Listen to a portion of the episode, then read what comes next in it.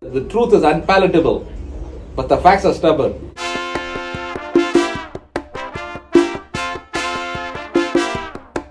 Say that again, Dave.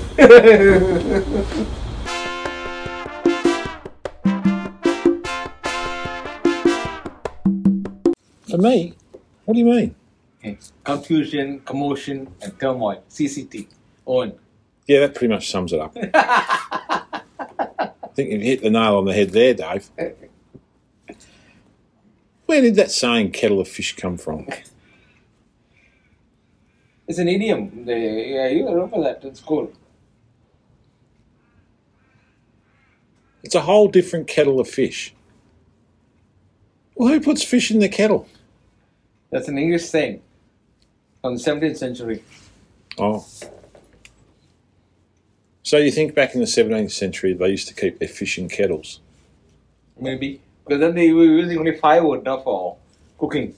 Ah, There was no gas, there was no kerosene, nothing. There was no oil products or anything. no. I wonder who invented the kettle. But I know who used the kettle to invent uh, the steam engine and subsequently the railway engine. It was James Watt. When he was boiling water in a kettle and the steam of the kettle from the kettle lifted the lid. And I said, so that means that creates energy to lift it. So we do like the same steam for other things. Yeah, but, wa- but was the kettle invented before the. yeah, Kettle's been around for millenniums, hasn't it? yes. Like they say, there's a saying on the kettle called the chatty black. Say that again. kettle called the chatty black. The chatty. Yeah, th- that's the other vessel. Another type is a flat, like more like a tray. The kettle itself is burnt on its bottom. I thought it was the pot calling the kettle black.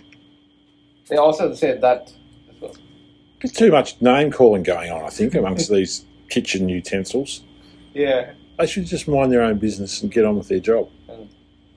The same thing, if you apply it another way, there's another saying similar to that. People living in glass houses should not throw stones at others' houses. We look at it that way. Similar in meaning. The context. Yeah. What is the context, Dave, of those two particular idioms? Now, what I would say is like when you are at fault and when you're not, what is it, perfect, Mr. Perfect, you can't uh, criticize somebody on the same grounds for the same mistake which you are already committing. I've committed as well. Or this he is like that he is this is- when you are yourself in the same rut. What if you live in a glass house and somebody else makes a mistake, but you haven't made that mistake? Can you throw a stone then? No, nobody uh, is perfect No. by not committing a mistake. Everybody they'll either commit it in thought or word or action. So everything is there. Yeah. It's a mistake. I think it boils down to not judging people. Is that it? Yeah, don't Just- judge and be not judged. Don't judge a book by its cover. Yeah. Yeah. Unless, unless, You know, unless, otherwise, it looks don't uh, judge a person by his outer appearance. And there's another one, still waters running. their outer appearance, not his outer appearance. Huh? Their outer appearance.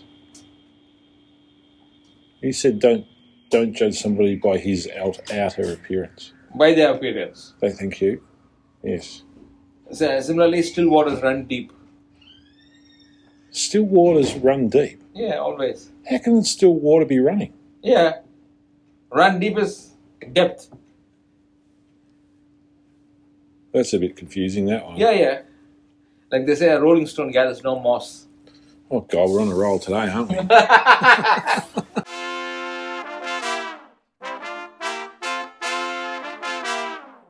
Tell them to keep listening. Why? We finished. Tomorrow's episode, you numbskull. Oh, yeah. Listen tomorrow and share and subscribe.